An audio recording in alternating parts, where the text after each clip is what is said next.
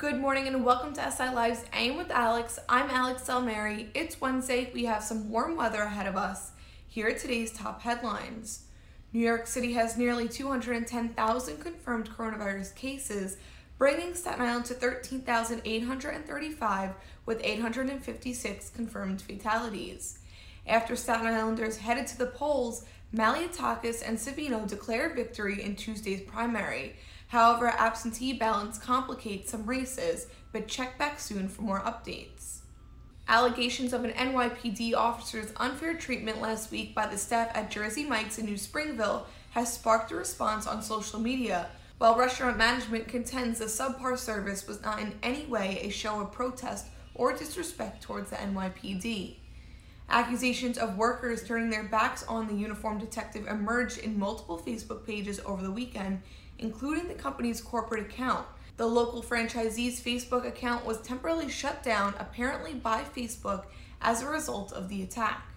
In sports news, golf is back on Staten Island. One of the island's three New York City run public golf courses has recently opened for business. After a three month pause because of the coronavirus pandemic, Silver Lake was given the green light to open Monday by the American Golf Corporation. Meanwhile, phone calls went unanswered at South Shore and LaTourette, the island's other two city run golf courses, and they were both listed as temporarily closed on the New York City Parks website as of Tuesday afternoon. Today, we release another episode from the series Black Voices of Staten Island. Watch reporter Shane DeMeo talk to young leaders about the changes they want to see throughout Staten Island communities.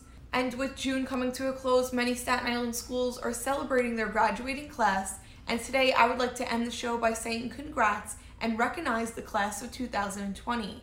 I know these aren't the best circumstances, but good luck to all of the seniors moving forward.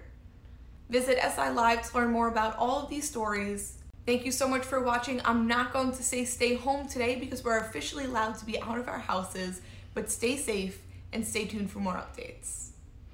To support credible local journalism during this important time, subscribe to SILive.com. Visit SILive.com slash digital subscription to sign up today for just $10 a month. That's SILive.com slash digital subscription. Thank you.